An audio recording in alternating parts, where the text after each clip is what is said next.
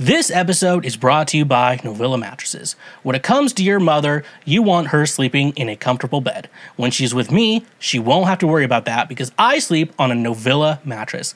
Let me tell you, when your mom is at my place, she is sleeping on a very comfortable mattress and she is going to get you one as well. Meet their Bliss Organic Memory Foam Mattress. Perfect for those who want a cool, dry, undisturbed sleep throughout the night, made with organic bamboo charcoal fiber, excellent motion isolation, cooling gel infused memory foam that fits all bed frames and is reasonably priced. Perfect for if you want an inexpensive mattress for you, your children, or even for your guest room. It comes in a box delivered right to your door, and you get 100 nights to try it out. Skip that trip to the big box mattress store and get a mattress from Novilla. Throw out that cheap Walmart mattress you got in college and get yourself a mattress made by Novilla. Using promo code SHWEEZY or the link in our description, you can save 10% on any purchase through Novilla directly. Try out the mattress that your mom tried out last night. Again, that's 10% off using promo code SHWEEZY. And a reminder when you use our links, you directly support this show.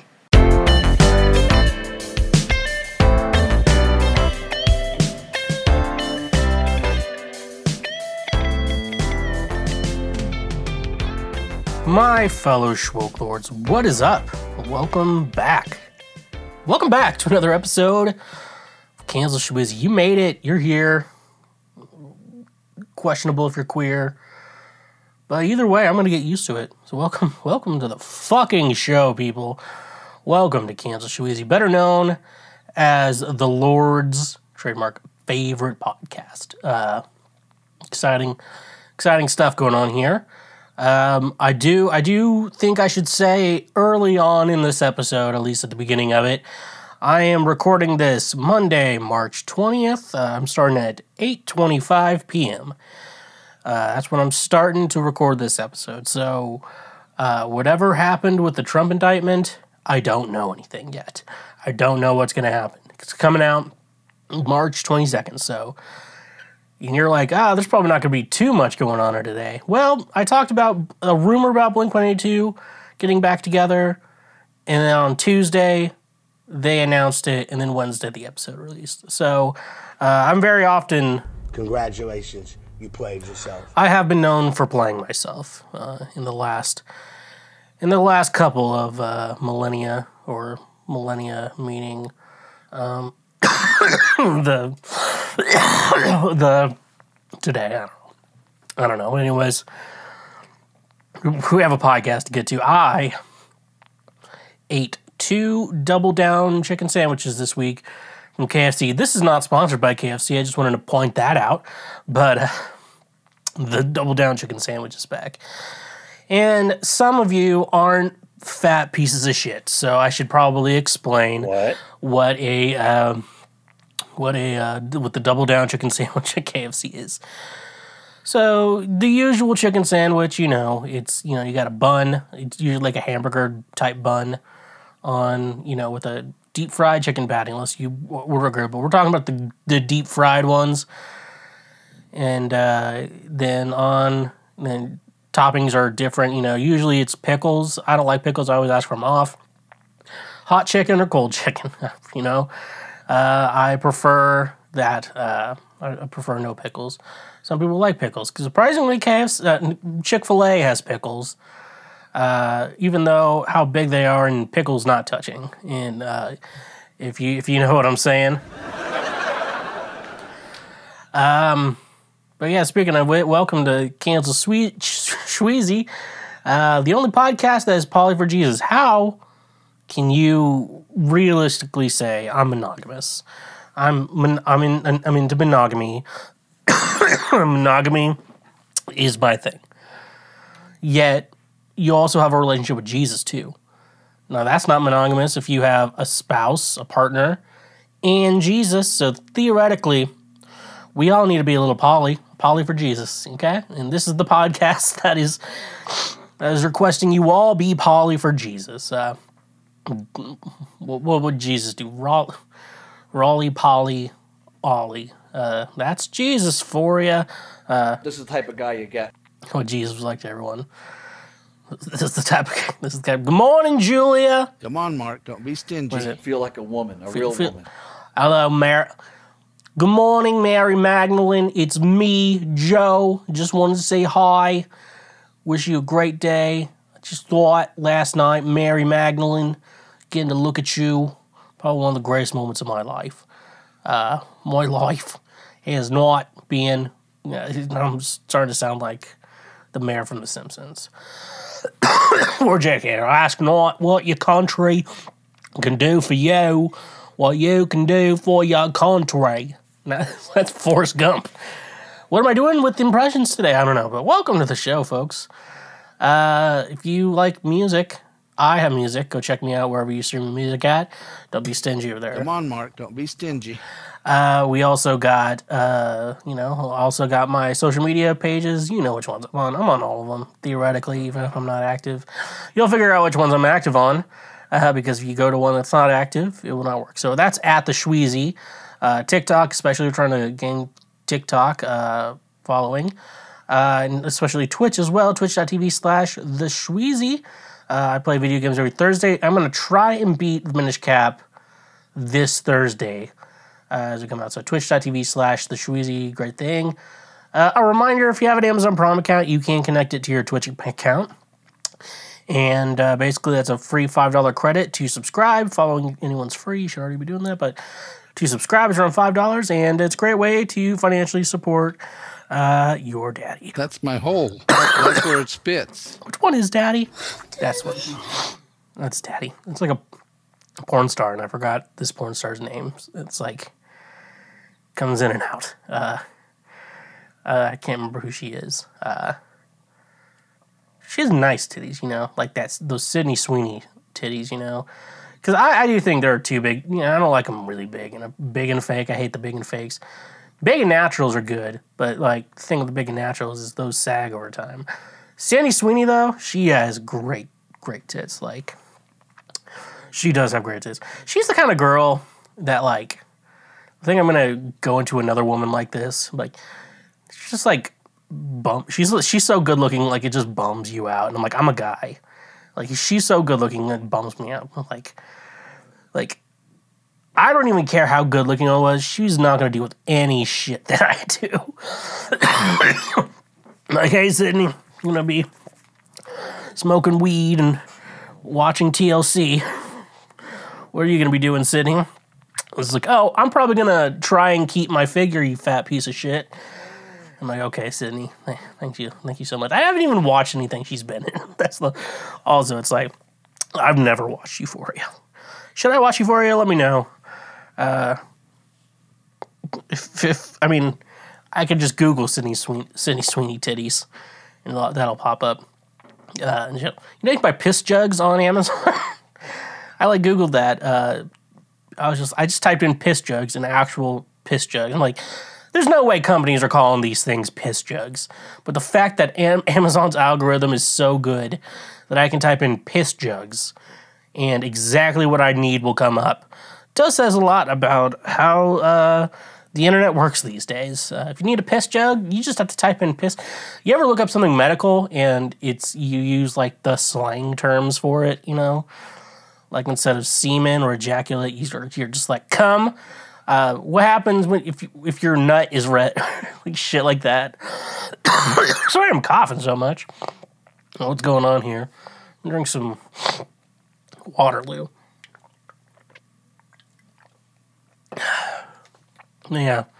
Anyways, though, titties are cool. Uh, check us out on Patreon. It's a great way to support us and say uh, thank you for being a friend. Uh, it's basically a tip jar right now, so thank you for everyone who helps out. And I'm like to say, thank you for being a friend. That's the whole reason, the whole reason for the season. That's you're here. But uh, let's not forget all the free shit you can do.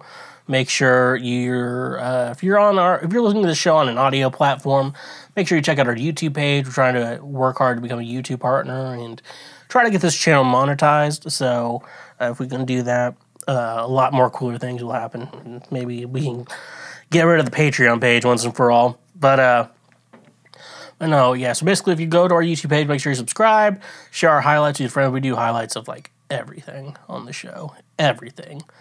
So that's cool. Don't don't be stingy and uh, subscribe, like the leave us a comment, especially on the highlights. I feel like that's the most appropriate place. So like, even if you're listening to it and I talk about it, go to the highlight and then comment on it, or worst case scenario, just comment on the actual video episode because that's I feel like that's really our chat room right now for everything.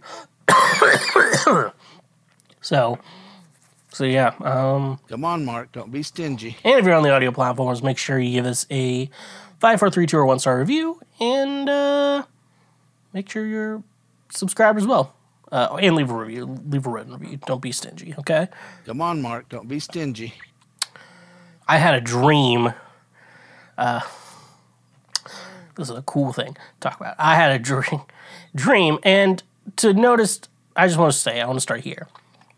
I have been trying uh, to do lucid dreaming, which you don't know. It's like you're in a dream, you realize you're in a dream, and you can control things in your dream and like do anything you want to because it's your mind doing shit, you know.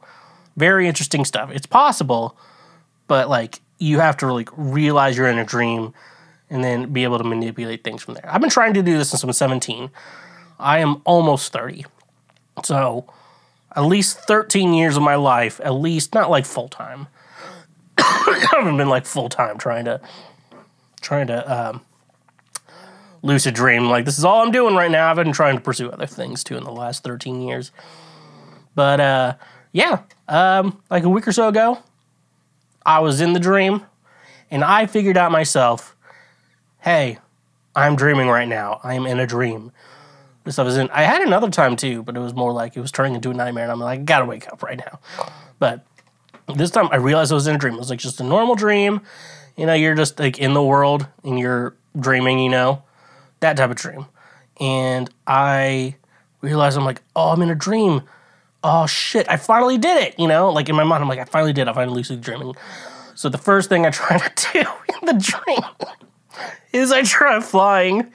So I just like, you know, I take a run start. I'm like Naruto running to this shit. So I like just basically uh, start Naruto running. And then, you know, I basically jump because you're like, I can fly now. I got in the air and I fell straight flat on my face. And you know, like sometimes you're in a dream and you're like, oh, once you get hurt, like you wake up after, like, you know, you fall off a cliff and like the moment you hit, you wake up. And apparently that's a sign that like your brain doesn't know what happens after that. So you just wake up.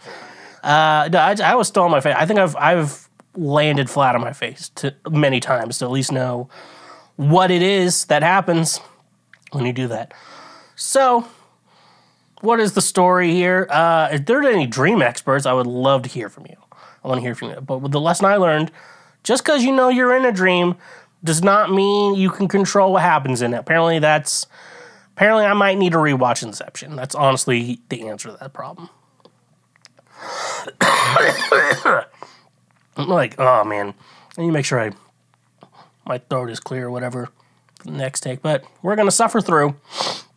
We're gonna move along. Moving along, as into uh, previous week right now. What is previous week right now? You may be asking, well, that's just basically the news from last week I'm going over right now. So uh, hopefully, yeah. And like I said, I'm recording this Monday, March 20th. Uh, it's 8:37 right now. As I'm like hitting the record, I just looked at the iPad. I, I can look my computer too, and I figured out the time. So that's the day. If anything significant happens, we're gonna get we're gonna get into it next week because we're in the next week. Next week it'll be the previous week. So, I identify as a fucking threat. but anyways, though, let's just you know jump into it as our buddy Phil DeFranco would say. Let's just jump into it. Uh, this is from AP, not alternative press. I think it's Associated Press. The fact that those two got so big, and I feel like they got big at the same time, is an argument in and of itself. But that's for another day and for people who aren't me, because I don't really actually care. I'm just I just have to make sure y'all know it's like, is it the emo magazine? It's not the emo magazine. That is the answer. Lack of hugs caused fentanyl crisis, Mexico leaders say. Okay. What? Uh, Mexico's president said Friday that U.S. families were to blame for fentanyl overdose crisis because they don't hug their kids enough. The comment by President Andres Manuel Lopez Obrador caps a week of provocative statements from him about the crisis caused by the fentanyl, a synthetic opioid trafficked by Mexican cartels that has been blamed for about 70,000 overdose deaths per year in the United States. Lopez Obra- Obrador said family values have broken down in the United States because parents don't let their children live at home long enough. He has also denied that Mexico produces fentanyl. On Friday, the Mexican president told a morning news briefing that the problem was caused by a lack of hugs, of embraces. There is a lot of disintegration of families. There is a lot of individualism. There is a lack of love, of brotherhood, of hugs and embraces, Lopez Obrador said of the U.S. crisis. That is why they, U.S. officials, should be dedicating funds to address the causes. Lopez, Lopez Obrador has repeatedly said that Mexico's close knit family values are what have saved it from the wave of fentanyl overdoses. Experts say that Mexican cartels are making so much money now from the U.S. market, and they do they see no need to sell fentanyl in their home market. Cartels frequently sell methamphetamines in Mexico, where the drug is more popular because it purposefully purposely helps people work harder. Lopez Obrador has been stung by calls in the United States to designate Mexican drug gangs as terrorist organizations. Some Republicans have said they favor using the U.S. military to crack down on the Mexican cartels. On Wednesday, Lopez Obrador called anti drug policies in the US a failure Wednesday and proposed a ban in both countries on using fentanyl in medicine, even though little of the drug crosses from hospitals into the illegal market. US authorities estimate that most illegal fentanyl is produced in clandestine uh, Mexican labs using Chinese precursor chemicals. Relatively little of the illegal market comes from diverting medicinal fentanyl used as anesthesia in surgeries and other procedures. There have been only scattered and isolated reports of glass flasks of med- medicinal fentanyl making it to the illegal market. Most illegal fentanyl is pressed by Mexican cartels into counterfeit pills made to look like other medications like Xanax, oxycodone, and Percocet. So, uh, yeah, this is this is uh, funny because um, the teachers they're just like they're they're not like the president. He's like See, and you know, I'm I'm gonna I'm gonna think out loud a little bit more because I actually don't really think it, I, I do agree with him that our anti-drug laws in the United States are uh, absolute dog shit, uh, and like it was admitted to like being to be like racist to like an easy way to track down black people and uh, there's a lot you know there's a lot of shit to get into that I shouldn't be running my mouth talking about because I will 100 percent offend people who I did not intentionally mean to offend and shit like that. I don't know how to talk adultly on that. Uh, but like, you can't tell me. Well, there is a fentanyl crisis. And first off, I I forgot to do this. You know, I was going to talk about fentanyl, and I forgot to do this. Fentanyl, these balls in your jaws. we need to do like a cancel Schweezy bingo where it's like whenever I do anything, it's like you get the space. Like talks about dead dad, that's a space. Uh, I feel like come on Mark. If I say come on Mark, don't be stingy. Not if I don't play the soundbite. If I say come on Mark, don't be stingy. That's a good one. Uh, I would say maybe this is the type of guy you're getting or anything, but maybe not. BuzzFeed article, that's a space. Uh, dumb, dumb news article. That's a good one. Um, anyways, though, uh, what do I actually have to say on this? Uh, are opioids bigger in the United States than? But like, there's so many things wrong. You said, oh, Mexicans use methamphetamines. I thought that was like an American thing. You know, I always thought that was like trash Americans love meth. Like, it's like, you know, the rich the rich people like cocaine. Uh, the poor is like crack. Uh, white people, white people love painkillers. I feel like that's white people shit right there. I bet there's. I think I actually know some black. I was like, black people on the painkiller. I'm like, I I know a couple people who are some black people who are into painkillers. Uh, people I know, people I know. It's not fucking like some guy. Um, putting all these nuts in your mouth. That's a good joke. Uh, yeah, I know, but uh, yeah, this shit's made in Mexico, and like I don't even know, like what the hell are we supposed to do about the cartel, dude? For real? Like the only thing I could say is like legalize the drugs they're selling, and uh, then it's like, why would I get it? Why would I hang out with sketchy people to get drugs when I can go to the gas station? You know, dude, it's so weird. Dispensaries are so, you know, I just thought dispensaries were going to be like liquor stores. You know, you just you just look around, pick up what you want, get it. You know, yada yada yada. Though, like I will say, like liquor things, like the small stuff can be, and that's why they keep it behind the glass. But like we, it's not like you can go to a shelf and pick something out. Like you have to uh, ask the guy at the counter, like, "Can I get this?" Like, yeah, sure.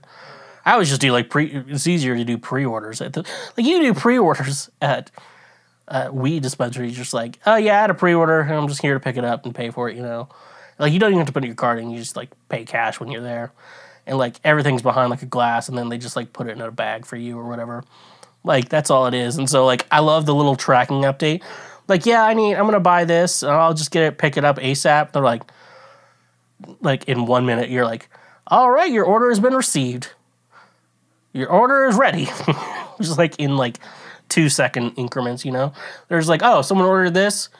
Let me go to our organized shelf and take it off for them. But it is weird because like what they have week to week can be different.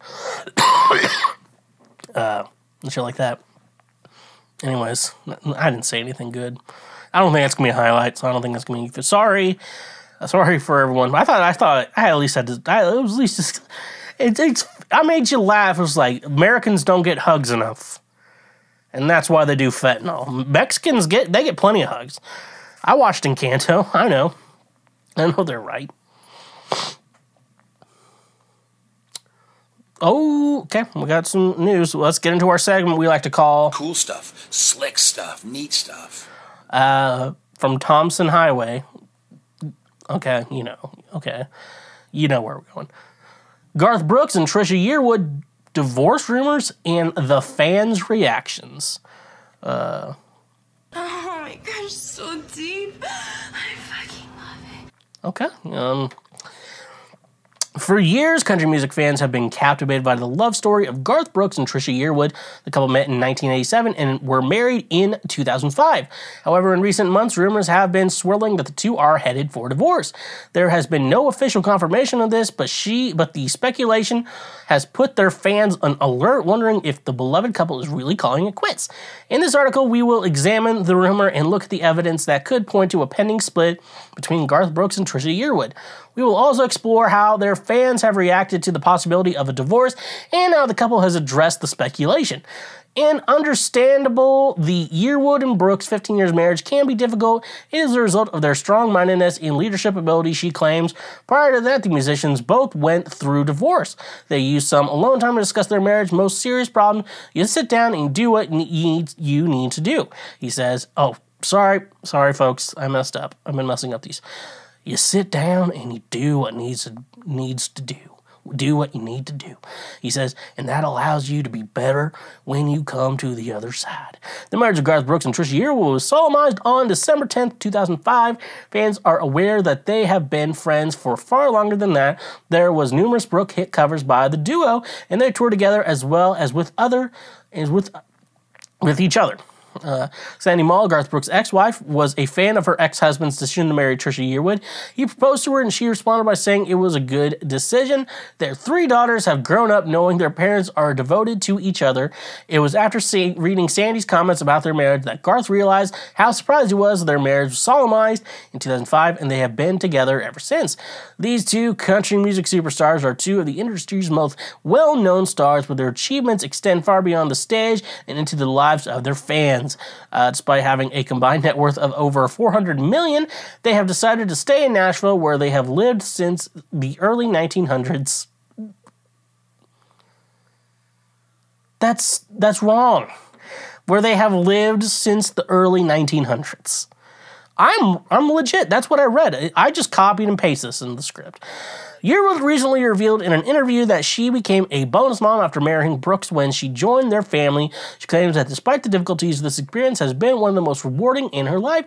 It is clear that Yearwood shares a strong bond with Brooks about his children, and it is an example of family power, which has unquestionably played a role in their success. Despite their wealth and fame, both Garth and Trisha could have chosen to live anywhere in the world. However, it is clear that home represents not only a place, but also the passion and commitment they demonstrate for their children. Okay, so went a little off rails. They're a little bit. Ni- so they've lived since the early 1900s. The early 1900s, where they have lived since the early 1900s. What's going on? Anyways, there's some tea here. We have tea. And the tea is Garth Brooks and Trisha Yearwood headed for divorce. Know, uh, you know, you can't necessarily, I don't know their couple, because whatever, you know, whatever thing they're putting on for the world, you know, it's clearly not 100%. You know, I'm, I'm Mr. Yearwood. I'm Garth Brooks. Don't check my closet. I got a fresh body in there. okay, so also, Jeffrey Dahmer, like, he just had the smell of rotting bodies and he was just like, I'm used to it. It's okay. But, like, that spe- smell, somehow evolution has gotten so far that the, the, the smell of a dead human body uh, is like a trigger to our brain that like something bad's going on. You know, you know, if you smell a dead body, it's like, oh, there could be danger. Probably. Like I think that's just you know how uh, we were made to see things. Uh, undoubtedly. Do you think Garth Brooks cares for a smell of a dead body, like, or you think he's, you think he's used to it like Jeffrey Dahmer was? Because I'm not entirely sure. Uh, but no, they didn't. This didn't really go over uh, the tea of what's going on uh, between their divorce. However, though, uh, marriage is hard. You know, I don't know that. I just everyone tells me, and you know, I think friendships are hard, and I think marriage is close to that, like at least close enough to that. You know, you know, if I want to be a friend, a good friend, you know, I gotta work to be a good friend. If you want to be a good husband, you have to work to be a good husband, and you're not always a good husband or a good friend or a good daddy. You know, you know what I'm saying. But uh, yeah, no. So even though we don't know much about their divorce, um, I am curious. I hope you know. I actually hope they stay together, unless it's because Garth, the bodies, she's found the bodies. In that case, I think yeah, you should probably get a divorce, Trish, and uh, give the families closure, because honestly, uh, Garth has killed so many people at this point. Like the families need closure. That's for sure. All right, we're going to our last article we got here from The Verge. Pornhub is under new ownership. What you say? You two did fucked up? Uh, a Canadian private equity firm has acquired MindGeek, the company behind Pornhub, YouPorn, and other major adult media sites. Financial Times reported that newly found Ethical Capital Partners acquired MindGeek for an undisclosed amount in that it will continue to operate under an unidentified group of current executives alongside an ECP management team that includes lawyers and former cannabis investors. ECP also confirmed the new, on the new site uh, MindGeek is a massive but troubled brand. The company owns some of the highest traffic sites on the internet, but it's also faced persistent criticism that it's failed to prevent users from uploading or viewing illegal videos, including child sex abuse materials. Its long-standing moderation problems reached a tipping point in 2020 when Visa and MasterCard both cut off service to Pornhub, prompting it to remove most of its videos and build out a mandatory age verification system for actors. While MindGeek got payment services restored to Pornhub, the payment processor has continued to deny access to its ad network TrafficJunky after a California court said Visa could potentially be held liable for helping MindGeek monetize child porn. Legal challenges against the site remain ongoing and it could face further pressure as U.S. lawmakers push to weaken liability protections for websites under Section 230. MindGeek CEO and COO Feras Antoon and David Tassillo both stepped down in mid 2022. This all adds up to a series of challenges that go beyond even the baseline difficulty of running a large web platform in 2023. ECP's press release gestures at solving the company's legal issues. It says it intends to focus on investigating, no, sorry, investing in MindGeek as the internet leaders in fighting illegal online content, including playing a leading role in the fight against illegal content across the internet. A role that possibly includes things like the MindGeek affiliated page verification tool Age ID, which is, it has previously promoted for use by other adult sites, or its image recognition tool Safeguard. What exactly is ethical capital partners, that investment firm that appeared, blah, blah, blah, blah. I'm not going to read that. Uh, which similarly appeared out of nowhere ahead of potential deals for Pornhub, also had a prominent reference to ethics. Its promise to put ethics first to deliver safe, legal, and positive experience for adults. Uh, if these are the same people two years apart, what plan might they have for MindGeek? The previous plan was simple: restructure, rehabilitate its reputation, and flip it or merge it with a SPAC, according to a side deck obtained by part of the late 2020 investigation by The Logic. The idea was called Project Narsil, a reference to the broken sword in The Lord of the Rings, and suggested that the acquisition target is one of the most recognized and undervalued brands in the adult entertainment and technology sector. So I watched the Netflix has a new documentary about Pornhub, and it's very interesting because one thing I think they they did right is they got both every every side of the argument. Uh, well, every side of at least the argument, like because we're all know like Pornhub.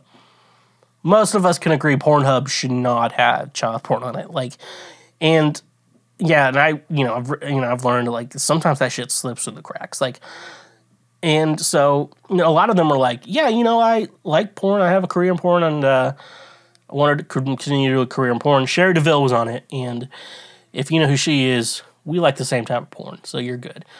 Um, but no, it was, it was basically like after you know a lot of that stuff came up, like how you know anonymous stories of like they're trying to take things down, and part of me feels like with like with Pornhub though like I don't know how you know their team like there's only so much they can do, but like they're like, oh yeah, we'll take this down, but like it's already been up for so long, and too late. It's just and you know it's a problem with the internet, so you know they kind of have to. They need to get the people from the Facebook, uh, the ones that get mad at me for posting shit.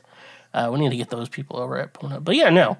Um, a lot of times, like w- when you go to like a specific creator, you can go to creators pages on uh, Pornhub and uh, what you can do with that is like when you're the creator, you know, it's like basically you have to scan your ID to make sure you're 18, or whoever's uploading anything has to make sure they scan their IDs and shit like that, you know. So they have all that information. So I think you know there's a like they mentioned like things they need to change uh, or whatever, and most people were like, "Oh, that's extremely reasonable shit." You know, it's just to try to help stop get child porn on Pornhub. You know, uh, I don't like I don't like the way kids look. I'm gonna be honest with you. Fuck kids, dude. Uh, fuck your child. Uh, your child specifically. But no, um, it's, basically it's it's pretty. I guess they're getting under new management. Um, yeah, but no, like the payment system. And you know, there's creators on Pornhub too, like OnlyFans, but like, uh, like I don't know. There's it's hard. It's a hard answer to this. Like people are like, just get rid of Pornhub altogether. I'm like, I mean, if there's gonna be, if we're gonna have internet porn, there needs to be one safe website for porn. I mean, does that make sense? Like, we should have one safe porn website. Because sometimes you just want to jerk off, you know? And when there's like real porn stars and shit, you know, who legit make content, you know, they make content they really get fucked and do that shit for money. Like that's like, oh, would you have sex with this guy if it wasn't for money? No, absolutely not. Uh, and then you know makes money. So you know, I do I do want I do want a safe space for porn needs a safe space, and I think that's what Pornhub needs to understand. Like they need to be the porn safe space. You know, had more T girls. I don't I don't know. That's probably the best answer. Add more T girls, Pornhub. That's what we really need you to do. Have you ever been out in public and thought, hey, look at that fat guy? only for it to turn out to be a mirror and you are in fact the fat guy. That was the moment that kickstarted me into becoming the greatest health expert the world has ever seen. But I wasn't born being built different. Like Joe Cocker before me, I get by with a little help from my friends. And my friends happen to be today's sponsor, FNX Fitness. FNX Fitness is committed to creating innovative supplements of the highest quality that provide focus for a productive morning, energy to thrive all day, performance supplements for to reach new goals, unique sleep and recovery formulas to support any sport, and healthy supplements to support an active lifestyle for years to come. I also really enjoy their clothing line that makes you look good while you work out as well.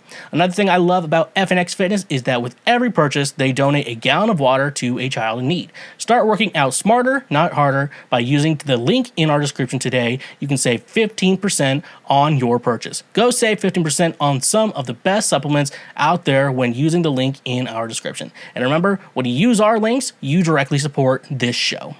When you're at the beach, you aren't going there naked, letting everyone see your little shrunken PP from being in the water. No, you're wearing some sort of clothing to cover up your privates. So why would you let companies you buy products from have access to the privates of your credit cards? That's where today's sponsor Privacy comes becomes the clothing for your credit card information. Privacy is the first payment product that keeps your personal information private while being even more convenient than using a physical payment card online. Privacy empowers you to protect your physical card information. Each merchant you share your card information with puts you more at risk to hackers or data breaches. Why not use a privacy card instead? By creating a virtual card with privacy for each merchant you shop with, your physical card is safe and secure. Privacy cards can be paused or closed at any time, preventing any future transactions from being authorized. Privacy cards can also be single use, meaning they close after just one authorized transaction. One of my favorite ways to use privacy is for a service with a free trial that requires you to put in a credit card to sign up. But wait, there's more. By using the link in our description, you can get $5 to spend anywhere. That's money you get to use. So start paying the smart way with privacy. And remember, when you use our links, you directly support this show. Move, bitch, get out my fucking way! Women's. History month! So, to continue celebrating Women's History Month over here on Cancel Schweezy, we're going to go over things that are. You can make a large leap of faith into thinking it's about women's history. Uh, uh, so, we're going to talk about hoarders now. Uh, I remember Hoarders. I remember the show, and I've been watching some episodes of. I didn't watch every episode. Oh my god, dude! That like that that'd be like I still have a th- I still have a plan to do a whole st- series on the Secret Life of the American Teenager. I was I'm getting close to the end of season three. It, it there's so much of it, dude. It's like so much, and it's just the same the same fucking shit. And uh, they're like, men are terrible and will nut in you. That's what the show's about. Anyways, the, oh yeah, so, anyways, uh, so, Hoarders. Now, I know Hoarders is an A&E show, and I believe many A&E shows are on Discovery Plus. So, you know, booted up that subscription, you know, to watch it. And uh, they have like one, like most recent, like three seasons, and then just another random season, maybe like season one. So I'm like, I heard season six had all the craziest fucking episodes. So uh, that's that'd be the episodes. You know, I need to watch those episodes. So you know, I check Hulu, and it looks like it from just you know a first glance, Hulu has all the seasons. I'm like, all right, I heard this episode in season six it was good. I want to watch it. Season six not there. Season three is not there. So I'm just like, what the fuck? YouTube has like every episodes of Hoarders, just like f- available for free on YouTube. Why am I fucking paying for streaming services when everything is on YouTube with ads? Of course, everything's. And I had YouTube Premium, but I'm just not using it enough to justify the premium part. You know, if it was like if it was the same price as Disney Plus, I would 100% subscribe to YouTube Premium again. But uh, it's like I watch YouTube videos to fall asleep, and my computer has an ad blocker. Then if I want to watch it on my Apple TV, I just have to sit through ads. You know, uh, This is the type of guy you get. this, this is who I am. So yeah, um, if you'd like to watch Hoarders, my best suggestion would be YouTube. And if it's on YouTube, Hulu hopefully has it. But YouTube has the good ones. YouTube has YouTube has I'm like wheezing and shit like that. Smoke weed every day. Uh, but no, so yeah, YouTube has all the good episodes for some fucking reason, which is nice though because like you know when I go over to see go to my friend's house, I don't know when I go to a friend's house I'm like pull up YouTube videos so we can laugh at something. And I'm like, that's why I get you know some people you know bringing someone to a party or whatever. Like, what are you gonna bring, Sam? I'm gonna bring entertainment. You know, I just you know. I'm a very, you know, I, I really was born to be an entertainer. Like, I don't care if it was music, acting, comedy, podcasting, party planning. Like, I just know how to entertain. So I always, friends just want to hang out, post YouTube videos. And uh, an easy thing to get into is uh, a lot of T- TLC content, ancient, you know, A&E content, you know. A&E is not as bad as TLC though. You know, I always bring up that those contents, so yeah, that's that's what I bring to the table. So yeah, I kind of had to start getting into ah, the green screen fell. I had to kind of get into. That's why I need to stop moving. That's what happens. Yeah. Anyways, I'm I'm the best. but anyways, though hoarders. So if you know what hoarders is, is hoarding is a disorder, which we all know. Someone I have family members. I don't want to dox any family members. No, but I have some. Um, and honestly, if I like, if I talk shit on anyone, I'm only really speaking to myself at the end because like I have a problem hoarding things. I try to make sure like if it's actual trash, I can like part ways with them. Like I don't have that problem. But I'll be the guys like, yeah, these books. Yeah, I don't know. I just need to figure out a place to put them. And then that's the problem with hoarders' houses. They just don't know a place to put them. It's honestly, if you're rich, you can be a hoarder. Like if you're rich, just just be a hoarder. Like you know, yeah, I had to buy another house, store all my things in, and it's just like if you just have your things organized, even if you have too much of it, like I feel like it's a little bit better. But one argument they went on the show, and this is what they did on the show, because some guys would collect things. You're like, no, I can make money off of that. And then the like one of the guys in hoarders, like a cleanup specialist, he's just like, I love cleaning. I love just throwing shit away, and like this show is not good for the environment. This show is not good for the environment. Let's just be honest. But they're but they like a couple episodes. They're like, oh, how much do you think you're gonna make off like all this stuff here that like you want to get rid of, but like, you know, but you like you're like, no, I can sell it though. That's how I want to get rid of it. You give them the dollar amount, and they'll be like, all right, we're just gonna cut you a check for that dollar amount. We're just gonna take it away, you know, or whatever, you know. They could sell it themselves or whatever. Sell it to the the go to the Pawn Stars guys, you know. That's how it all it's all is just a fucking circle of whatever. But no, that's very interesting because like I'll keep things around for the mindset. I'm like, oh, I need to fix this and then sell it. You know, that's the kind of guy I am. Uh, you know, This is the type of guy you get. but uh, yeah, no, so that's a good thing. Uh, which is it, which has reminded me to clean up, clean a lot of things. You know, that that that this show is like really on like yeah, you need to. You think it's either you think your house is bad. Look at this place, and uh, I have always had like junk piles of just like things, and the trick with a junk pile is to hide it well. That's the real trick. Just have a good hiding spot for your junk pile, and uh, don't put trash in the junk pile either. Like that's that's a big thing. Like realizing things are trash. Like some of these people on these episodes are like, like oh no, those canned goods I can eat them one day if something bad happens. Like this expired in 1980, lady. I I don't think you're gonna even want to eat this. Like this this is more poison than it is good for you, and shit like that. And uh, yeah, so that's that's some thoughts I had. Uh, they do two plot lines an episode, which I don't like. I don't like. I don't know. Um, I kind of get the idea to fill runtime, but start with one, then go to the other. Don't mishmash in between. That's what my my six hundred pound life does best. One episode for one person, or maybe like two people if they're you know it's like a sibling thing. You know, like you just have a fat family. You know, we have, we have fat family. We all have fat family members. Um, just realized one of them in my family got really skinny, so I might be the fat family member now. I think I might be the fat family member now. Anyways, though, um. Anyways, though, uh, please let me marry your mom so she can be the fattest family member for my family.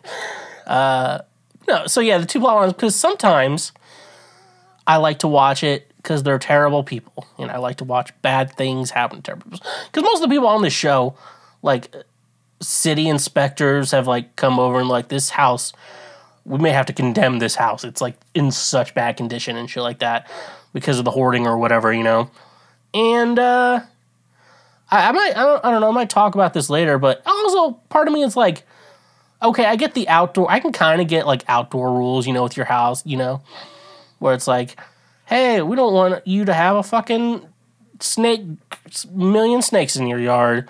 Uh, that's why we want you to cut your grass or whatever, you know. And I get, I get stuff like that, um, you know, and, and stuff like that. But okay, what was I going to? I have to make sure I remember uh, was going to. But like, no, yeah. So like your outside stuff, like it's like can be harmful to another person, whatever. But like, I feel like if you bought a house and you own this house, and like, I feel like I don't know. Part of me feels like if you're not doing illegal shit, you know, you're not like fucking tying up people in your basement. I feel like if that's your space. God damn it. We can't even clip this now. You can stop moving. Okay. So, I'm going to start over so we can get a good clip for TikTok. But we're saying, though, these hoarders, their the houses are so hoarded and they become gross and they become disgusting and shit like that. And so you have to think to yourself, um, like that house is unlivable. It's not safe to be in that house. But if it's just like one person, like I get it. If it's like, yeah, this guy's a hoarder and his grandma lives with him, and the grandma's not doing too good with her health, stuff like that. A lot of these people have some health problems and shit like that.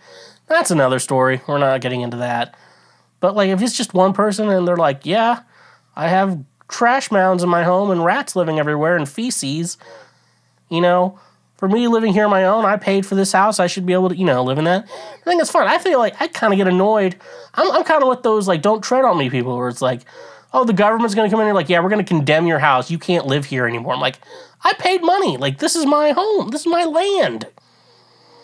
City doesn't own this shit. You know, that's where you know, that's like the liberal leaving my body. It's like it's kind of like when you're an atheist, but then like you get on a plane and you know some reason, every time you get on a plane, takeoff and landing is always just sketchy for some reason.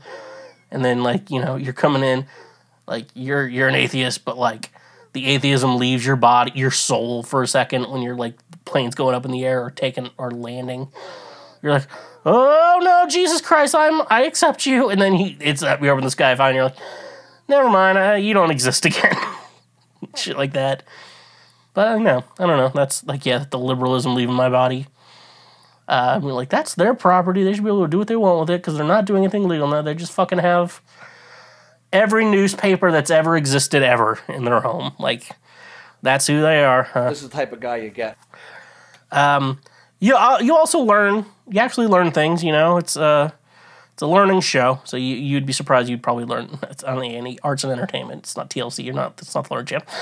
So it's, if it's on A&E, I mean, like, watch these people who are fucking out of their mind. They're not out of their mind. I think realistically, it's like either you get really depressed where it functions your everyday life, which I've had a, I've lived in homes that are, you know, I wa- see like that subreddit, like uh, neckbeard nests or whatever, and I see them and it's like, you know, there is the guy who like lives with his mom and pisses in jugs and shit like that.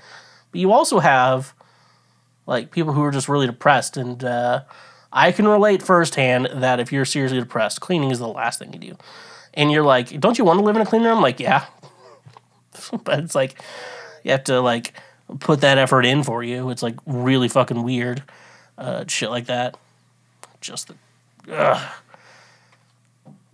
I don't even know where this is gonna crop. Hopefully, hopefully I, I survive. Um, so yeah, um, you know, if you're just a one person living in a small house and you're a hoarder, you should be able to live that way. You know, it shouldn't be a problem unless it like affects other people. If it just affects you, you should be able to live however you want. You know, it is bad. Some of these people are like, we have kid, we have a child. Uh, yeah, there, there's urine all over the carpets. We can't use the toilet, so we just piss all over the carpets. And uh, our son has health problems. it's like no shit. Congratulations, you played yourself. Um. Anyways, though, let's get into a couple episodes that made me uh, that entertained me. I mean, I was I wasn't like I was like shocked or laughing. I don't think I was. I actually kind of felt. I, I kind of feel bad because I'm not too far off. Like I'm a couple bad shit things from it happening to me to becoming that person. Just for me to like really, just fucking break down. There's, if it happens fast enough, it'll do it. But anyways, though, one episode like which is like everyone's like this is the best episode of Hoarders ever. I'm like. That shouldn't be a thing. That shouldn't be a thing. It's like these people have a lot of problems in their life. And, and fucking like we're filming it and they're like, this is the best episode of the show we've ever had. And we're talking about Shanna, which in the episode Shanna, she was like, You you've seen people with like worse places than mine, have you? And like Shanna is known like this is the worst house on this show that will ever exist. And so what happened in Shanna's episode, now there's two another person in there. I don't think that person was that entertaining to me, but uh nevertheless he persisted. So um the big thing is you know, obviously she had things everywhere. This, woman I, I like I did say, you're either depressed or you have autism. Like so like I said, this show is about like what happens when you let autistic people live alone. Uh, sometimes it's okay, sometimes it's not. Uh, these are the times that it's not. Uh, so uh, the Shannon episode was insane uh, and shit like that. Uh, oh yeah, so like they, she didn't know what to. Oh yeah, so the reason why she had a ton of garbage is because she like turned off, like she canceled her garbage service or whatever. Which I know I've lived in most places I've lived. I've not had to worry about that. The garbage is like the last thing I have to worry about. Uh, anyways, though, like this woman, she's like clearly mentally ill. She's on disability, so that's how she has money to be able to live. I guess that's you know that's a that's always a good question, uh, because uh, just of who she is. So like yeah, let's let's be aware she is autistic. Uh, so she, you know, and she had like problems. Her mom died and stuff like that. She was living with her mom, and everything got worse from there. So this is not funny. Do not laugh. Uh, so she didn't know how to clear out the septic tank. Uh, she wanted to save money on that. I don't even know what's going on. So she decides to uh, start pooping in a bucket, like this big old big ass fucking Home Depot bucket. That's where she poops now. But like obviously she doesn't want to be fucking leaving poop in her home. Obviously, you fucking idiot. Why you do that? So she's like, okay, I'll pour it out in the front lawn. So she she's been pouring her poo out in the front lawn. Um, that you know, you think like that's pretty bad. You know, that's pretty bad. Like, and I'm gonna say it gets worse. And some are gonna think like this is what Schweezy thinks is worse. But to me, I feel like I'm validated in what I'm about to say. So the the big ass Home Depot bucket she takes a shit in. she uh does she it's too it's filled up it's too heavy for her to carry out obviously a big ass bucket with her shit in it mostly liquid and oh, um, i don't vomit it's just filled with her shit oh, oh no no that was a bad moment uh, so it was too heavy for her to carry out and pour pour out her fucking shit in her front lawn so she had to pour it into a smaller bucket so she could carry it out to the front lawn jesus Dude, I'm gagging a little bit. Okay. Like, I'm like, you know, you feel like you might throw up and like you've learned to like control that intention of you. I'm clearly not anorexic, folks. Look how, look at my fucking chins. Uh, so, yeah. So you pour the poo into the smaller bucket. That way she could carry it out to her lawn. Um, in my mind, I would just shit in the little bucket and then continue to just pour that out more often but I'm not the expert. I'm not the expert on that. That that that house was like literally bad, and I feel bad for her. She's like, I'm not the worst hoarder you guys have ever seen. Like, oh yeah, this is this is the episode everyone goes to. Like, which one is the worst hoarder? It's you. Like that woman was like, yeah, I don't think this this house is gonna be very much be condemned or whatever. And then like, yeah, she had to live with her family member. Like, yeah, that woman. Should, um, an assisted living type of situation is what we need. Uh, I don't know how. I don't know what I mean when I say assisted living. Um, I would say, you know, I have a an aunt who's like a grandma. Uh, she lives in a well, it's a retirement community. That's what she. It's not assisted living. It's a retirement community. Like she just has like oxygen and like a crutch, and whatever, and they have like heavy duty, heavy duty elevators there. You're like you go on those elevators and like you get to the next floor, you're like, that was the like most efficient elevator experience I ever had. Uh, If if you if you can't experience that, you're like, I want to go on some of the best elevators in the world.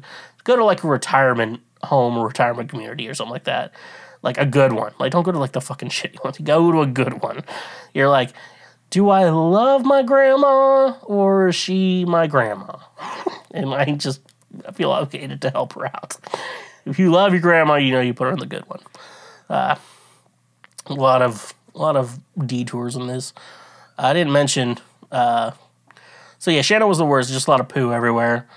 Um, but uh, also, I think I didn't mention that a lot of older people do have. That's why you. Pro- it's probably probably more of a thing right now with like an, the older generation right now, just because uh, they're like they're basically were affected by the Great Depression. So, like in some ways, like they had to learn from their parents. Like we got to save everything. Like newspapers, yeah, you can make that into a dress for tomorrow.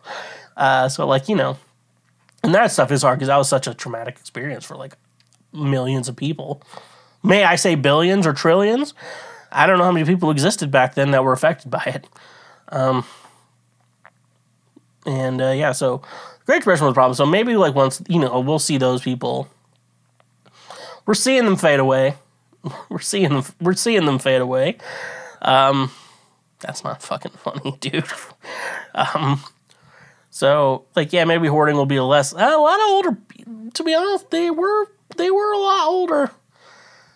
A lot of them were older. They they were a lot older. Just want to say that. Um, I think the last thing I want to do want to talk about when it comes to like the show hoarders is there are people who hoard animals. Like their house isn't bad because of like just like I want all the things, you know, and I want to save everything because maybe I may need it one day, but like you know, sometimes you just have to. Sometimes you can't li- like I may need that one day, but like I don't think it's convenient for me to leave in my home right now. Uh, but then there's people who hoard animals, and that, that that fucking those are fucking hard episodes to watch because like there's women who hoard. Also, first of all, let's talk about it. If you hoard animals, like you in like these people have 50 plus animals in their homes, you know. It has to be an animal quiet. There's not a lot of dog hoarders on on uh on on uh the show. Not a lot of not a lot of dog owners. Uh, just hear barking all the time. Like, you know, you live somewhere like you hear you have a neighbor and they have a dog and you hear them bark. And like, you know, I've had neighbors who've had a dog and like uh they're letting the dogs outside or whatever, you know, like poo or whatever, and then a car drove by and they honked at the car. Or they saw someone walking by that barked at it. It's like, you know, you just hear dogs and, you know, um, worst case scenario, get some get a white noise machine like people like noises are a real problem, white noise machines you that way. And like you're like, I like having a fan, but I'm always cold. Like the white noise machine is basically like a replacement for the fan, and it just helps you. And there is a weird thing that helps you hear better when there's just like white noise in the background of something. Uh, you know, I worked at like call centers and stuff. They just had like little speakers that just played like white noise. Uh, white noise is incredible, people. It's like if you're the kind of person who can't sleep without a fan, but like are also like don't really use the fan for like fan purposes, white noise machine. It's gonna be good for you. Um, that's a fucking. Oh yeah, that's why you can't have dogs. But like a lot, most most of the episodes I see who people who hoarded were uh, people who hoarded cats, and it's like it's really sad because uh, she like uh, there's a couple episodes. I think one I'm Terry. What I really want to talk about, she hoarded like like 50 cats. Like she had more than 50 cats. Because I guess she she was I think she would fall under depressed maybe autistic and a little depressed, you know? I think we're all that way. Autistic and a little depressed. Autistic and a little sad. But uh you know, she would like she I guess she would like have she has a longing for like taking care of things and cats are easy because like cats sometimes cats just show up because like we do have a population of bunches just like wild house type cats. And I think they're good just to be like they exist in society because uh, you know they eat rats and shit like that. And fuck rats. Uh, but like she'd keep Terry would keep dead ones in her freezer. Be like, we're gonna cremate them someday. I'm like, I'll cremate them right now. Like, it can't be that hard to cremate a cat. You know, Hu- I'm I'm not gonna get into it with humans. I don't know how to do it. Okay, I don't know how to cremate a human. I will tell you this though. I could probably figure out cremating a cat. Like I could figure the cat's already dead. I'm not gonna fucking kill the cat then do it. I'm that I can't kill animals. I could kill a deer. I could kill a deer 100. percent But like people were like, you're gonna shoot it with a gun? No, I want to fucking screw with my fucking hands, break its fucking neck. Um. Yeah, so that's bad. And the dead one's in the freezer. Uh, oh yeah, they were uncovered too. I had to, I had to mention that. Uh, Le- and then another episode like Lisa, she hoarded cats and pretty bad. Tho- the houses that hoard animals are, uh, in, no, I, I want to say this right, uh, is a different breed uh, because it's like their house is like just just disgusting from uh, animals because that's where animals live and uh, you know when you see animals in grass and dirt it's one thing but when you see it with like household in a house or whatever it's gross. It just becomes gross. And so and uh, so yeah lisa lisa hoarded cats too. And uh, pe- mental people who as as nice as i want to say it it's like what happens if you let autistic people live by themselves? Uh, it's like these are situations without and you know it's like autistic people can live by these autistic people can live by themselves but it's also like no one's checking on them and making sure they're like it's like you know it's like a college dorm. If anyone had to live in a college uh, like suffer through a college dorm and uh, you're like yeah there's an ra it's like hey you better not have any open beer cans in this room.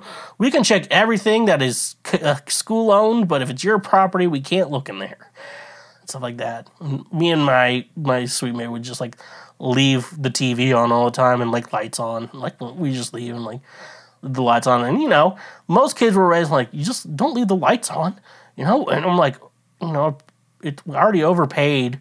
You already pay, I already paid for housing, like overpaid for. it. I'm like, I'm not worried about this. I'll piss in the sink. I'll do whatever the fuck I want. So yeah, uh, the worst one was Glenn. He uh, hoarded rats, and you're like, what the fuck? Yeah, he ordered rats. Um, he had one or two that he liked a lot, and then uh, from there, he just let them live there. This green screen is fucking killing me, dude, today. Uh, yeah, so, uh, yeah, dude, he just had fucking rat. And so, like, the whole thing was like getting rats to leave his house, and he's like, "This rat's dying," and you're like, "Yeah, I see rats with bite marks because it's probably like breeding season or whatever."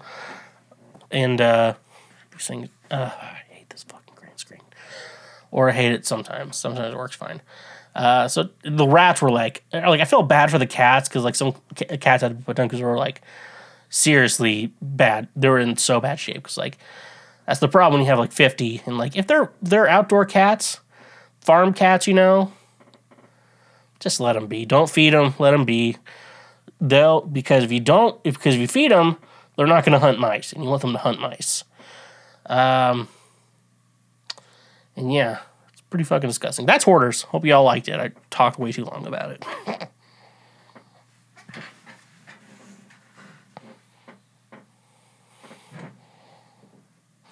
Okay, and last thing I want to talk about, I'm going to just talk about this pretty quickly. I watched Shazam Fury of the Gods. I, wa- I went to a movie theater. I went to a real life movie theater.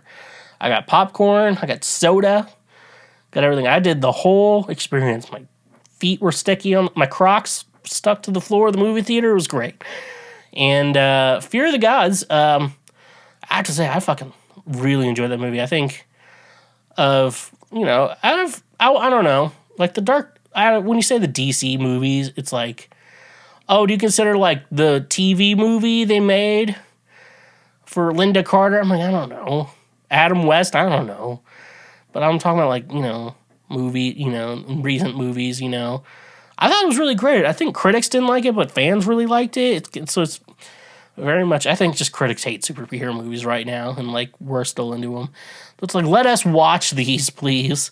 Uh, but I know, I think Shazam, I think this movie has really cemented it in DC's most underrated franchise.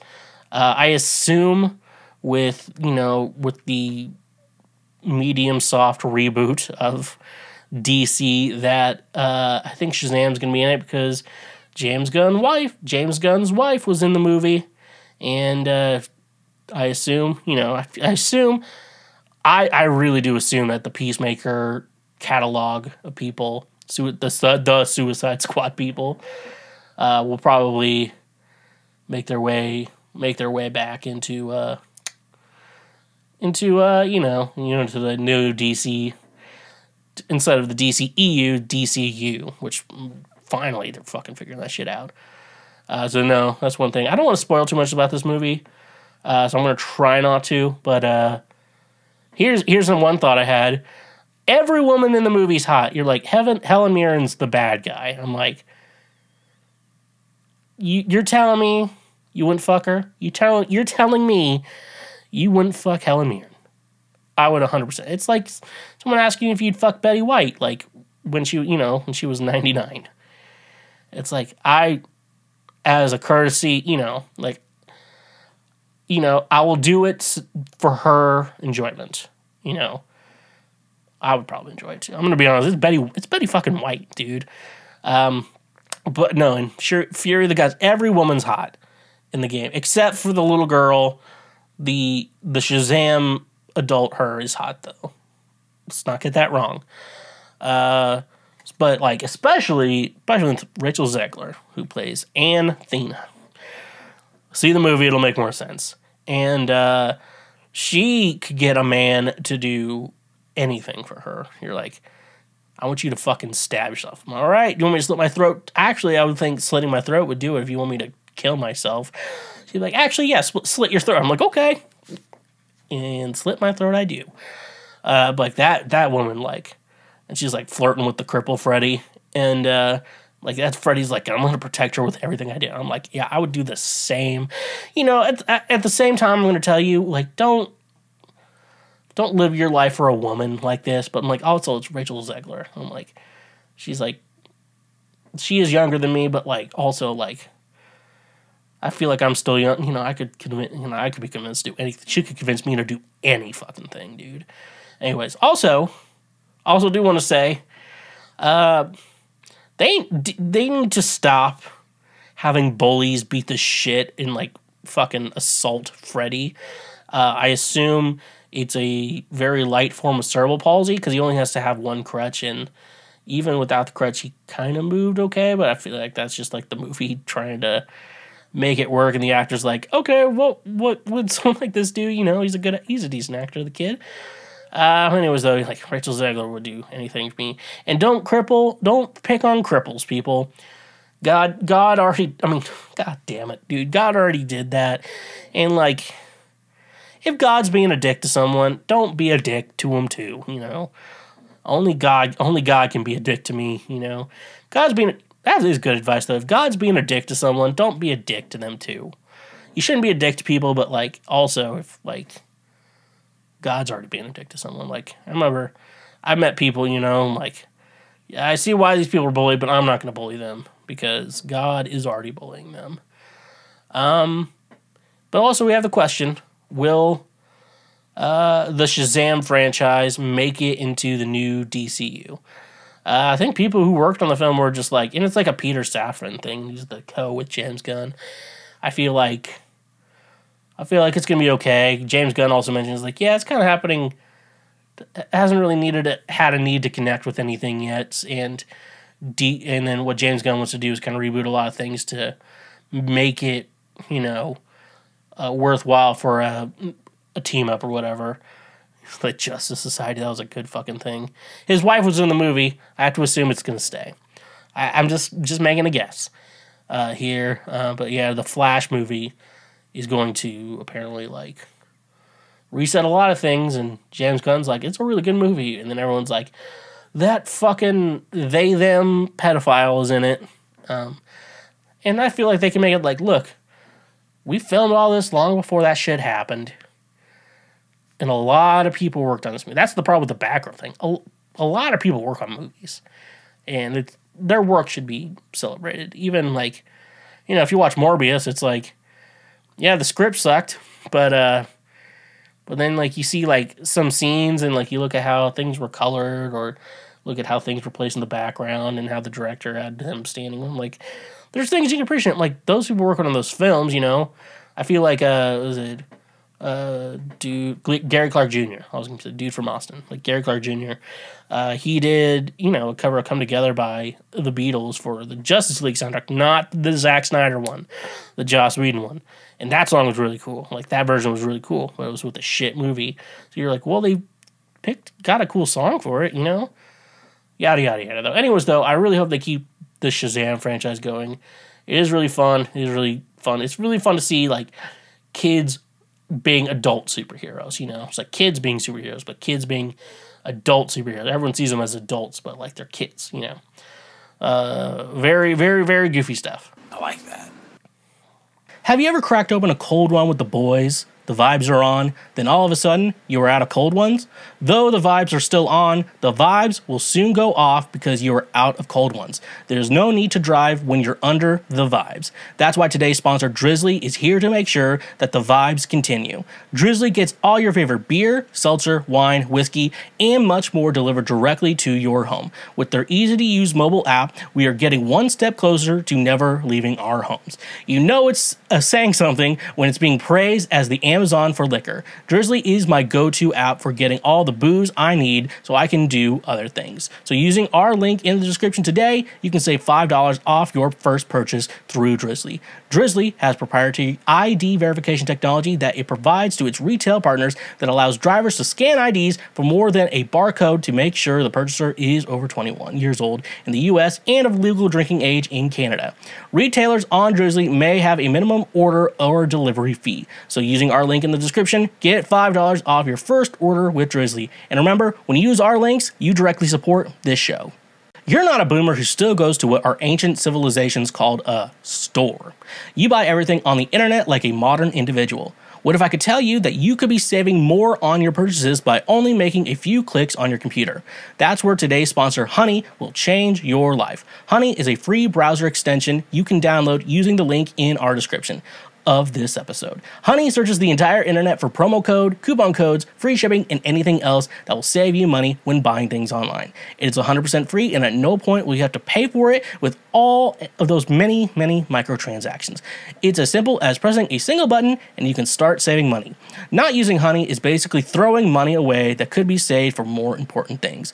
I recently had to get business cards uh, for myself, and Honey literally saved me 60% on a, like a pack of 500 business cards. It was amazing. Add the Honey extension to your browser today for free by using the link in our description of this episode. And when you support, uh, when you use our links, you directly support this show.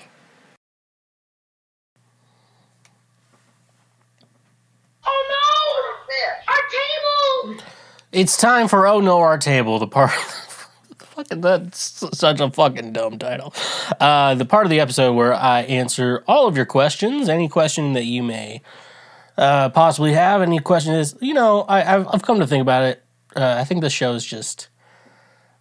What the hell did I see on the internet this week? I think that's just what we're turning out to. You. The show is turning out to. You. It's like, what the hell happened on the internet this week? Um, so let's just jump in. Up. Let's just jump into it. Let's jump into our first question we got here. How do I find a virgin GF? I think GF stands for girlfriend. All right. What? All right. So, virgin girlfriend. Um, I honestly think um, it's it, it does it, it does suck if you're a, you know if you're a virgin. I don't know. I there you know the whole stigma of like losing your virginity and shit. You know American Pie movies. Uh, you know the whole there is that whole stigma of like you being a virgin and shit like that, and so it's like lose your virginity, and then you know, assuming like I've had sex with maybe ten people, you know, and like hopefully the number's low when you get married, and like I you know I've I don't know my number. I'm gonna be honest with you, I just have not cared. Also, there's some other reasons I probably wouldn't remember uh, some things either. Uh, That's rough, buddy. that's that's a different story. That's that's for another podcast. Uh, you can really use that for another day. No, that's for another podcast. Uh, but uh, yeah, so like you know the virgin thing, and uh, I like I said, I grew up Christian, part of the bingo board. I think I think the bingo board will be better than was it the drinking game? The bingo board, one hundred percent. because We can get multiple things. I just go over shit like that. Um, but yeah, no, I grew up Christian and into it, you know, and I, you know, I read something that made me feel better today. It's like some people leave Christianity not because they don't believe anymore, it's or believe in it anymore. It's because they follow Jesus so much that they're like, I can't do this. I'm out. Uh, just going with a Cosmo Kramer. I'm out. Uh, and shit like that. So that you know, a virgin girlfriend is very desired there, and uh, I, I probably could make a good guesstimation that, um, you know, when uh, when finding a wife went into basically what you have to do was uh, convince a dad to uh, let you marry her daughter, like his daughter. And it was like, what if I give you a goat? You're like, I don't know. I don't think you'd be very good. What if I give you two goats? I'm like, well, you know, I could, I'll make that money back. Yeah, sure, you can date. And it's like the firstborn daughter is better than the other. I don't know how that works. I'm just like, you know, if I, you know, if I was gonna be in an arranged marriage, uh, I'm gonna try to arrange to get a fucking hottie, you know. Uh, I was like, I'm just like thinking of uh, Indian people for them. Like, there's some fucking there's some fucking hot Indian women, which is weird because I've seen some of the men, but I've seen some of the ha- Indians are like Indians are similar to white people. And it's like when they handsome up, they handsome up. They they be handsome, but uh, when they're normal, they're not, you know they're not that good. Uh, you know that's like the Indians are just Asian white people. That's a good fucking thing to say. Um, I don't know. Like, I don't know. If you want an arranged marriage, I guess you want a virgin. I don't know. I don't want to break someone's hymen anymore, you know? Uh, and I'm not going to even get into anything. You've broken hymens before. I'm not going to get into that shit. I'm not going to fucking get into that. It's my fucking show. You can't, you can't be telling me how to make, do my own show. Um, anyways, how do you find a virgin girlfriend? Uh, so I hope me talking uh, persuaded you into thinking I don't agree with this. But anyways, though, I do have to give you advice. That's the rule. That's the rule of the podcast. If you ask for advice, I do have to give it to you, and uh, it may not always be the best advice, but it'll work. Um, so virgin girlfriend. So if you want to meet a woman who is a virgin, first thing, buddy, uh, you find uh, horse girls. If you before because i'm to say a religion like go into religion. Uh, before i even do that i want to say horse girls. I want to go into horse girls because not many of them are uh, given or or or you know they're getting they're not getting uh, they're not getting their pussies their pussies are not wet like they see a horse like you know i mean well their their pussies are getting wet but like it's from like stimulation when horseback riding. Uh, and I'm not trying to like, I'm you know I'm not trying to be a dick, um, so I'm not gonna win anything like that. Um, horse girls probably aren't meeting a lot of guys, but living up to them is that. Uh, but a lot of a lot of horse girls are uh, uh, they do go to they do go to church a lot. And uh, church girls, are if you if you if a virgin girlfriend is what you want, I really hope you're like a young guy. Please be. Don't be like fucking my age. Like, how do I get a virgin girlfriend? I mean, to be honest with you, you know, a lot of teens haven't lost their virginity. It's like you have to find young women, and I don't like that. So I'm gonna just assume you're like a young guy looking for a virgin girlfriend. This is gonna make me feel gross, isn't this? Um, I think church, like if you're if you're white, go to church. If you're black, go to black church. I don't know why we had to segregate. You know, God always God was down for black segregation in their in his church. Uh, you know, if you're Muslim, Muslim thing, I think they're pretty good about that. I don't know what the Jews are doing. These Jews are just I don't know what the Jews are doing. Like you're like, uh, I don't think they're following their their thing but they're just like sticking together. Like you know, the Jews, uh, the Jews could be doing anything right now, and I, as a religion, as a race, they're fine. As a religion, though, I have no clue what they're fucking doing. Like, like Seth Rogen is your biggest advocate. Adam Sandler is your biggest advocate. Like, I don't know, like the very Jewish people, you know, they got to figure that shit out. Um, but uh, how you, you find the church and then find like the nerdiest girl there, like so nerdy. I'm like, I don't think the nerdy guys are even in on her. Like that's how you find a virgin girlfriend. Uh, it's not funny. What? It's not. It's, don't laugh. Don't laugh at my show. How do I accurately simulate the feeling of being kissed on the cheek? What the fuck, dude? Oh my god, dude, this is the fucking. I'm gonna t- I'm gonna tell you this is the s- second saddest fucking thing I've read on the internet. I'm considering this what I've read on the internet. Uh, this is the second saddest thing I've ever read on the internet. Uh, the first one you may, because you know when you say like the second, you know, because I, I talk about uh, this one time I went to a Jersey Mike's and it was the second worst diarrhea of my life. And when I tell people about it, you know, either like, oh, have you eaten Jersey Mike's? Or like, yeah, I had the second worst diarrhea of my life. Or, you know, when you say it the second, people are going to be asking, what was the first? and so when I talk about how uh, this is the second saddest thing I've read on the internet, I'm probably going to have to tell you the the first saddest thing. I don't know. It was on one of these ask forums or whatever, and uh, uh, I don't even know what subreddit. I can't tell you what subreddit it was, but the guy was basically like he the this OnlyFans woman who he has been subscribing to uh, did a sex video with a guy, and she seemed very into it, and uh, the words he wrote down, not my words. I'm not like exaggerating for the story. I'm just trying to quote what he wrote down. It was like the pussy juices glowing off of his dick type of thing. He's like, and I'm just devastated that the, she's such into sex with him, but not me.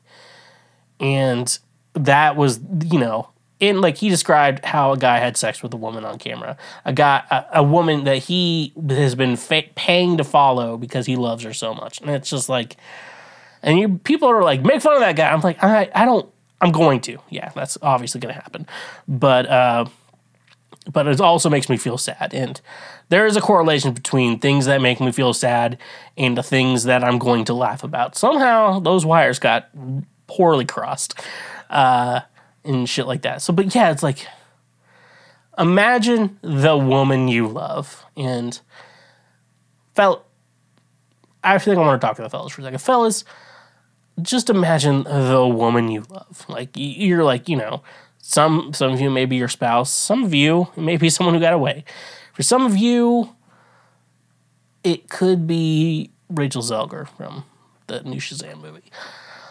But what I'm trying to say is that woman, you love that woman so much. And then you have to watch a video of her getting fucked by some dude. And by the amount of lubrication that has come out of a woman naturally glistens off his dick.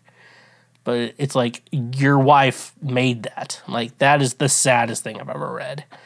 Um, brother, um, how do you simulate it? There's no way to simulate a kiss on the cheek.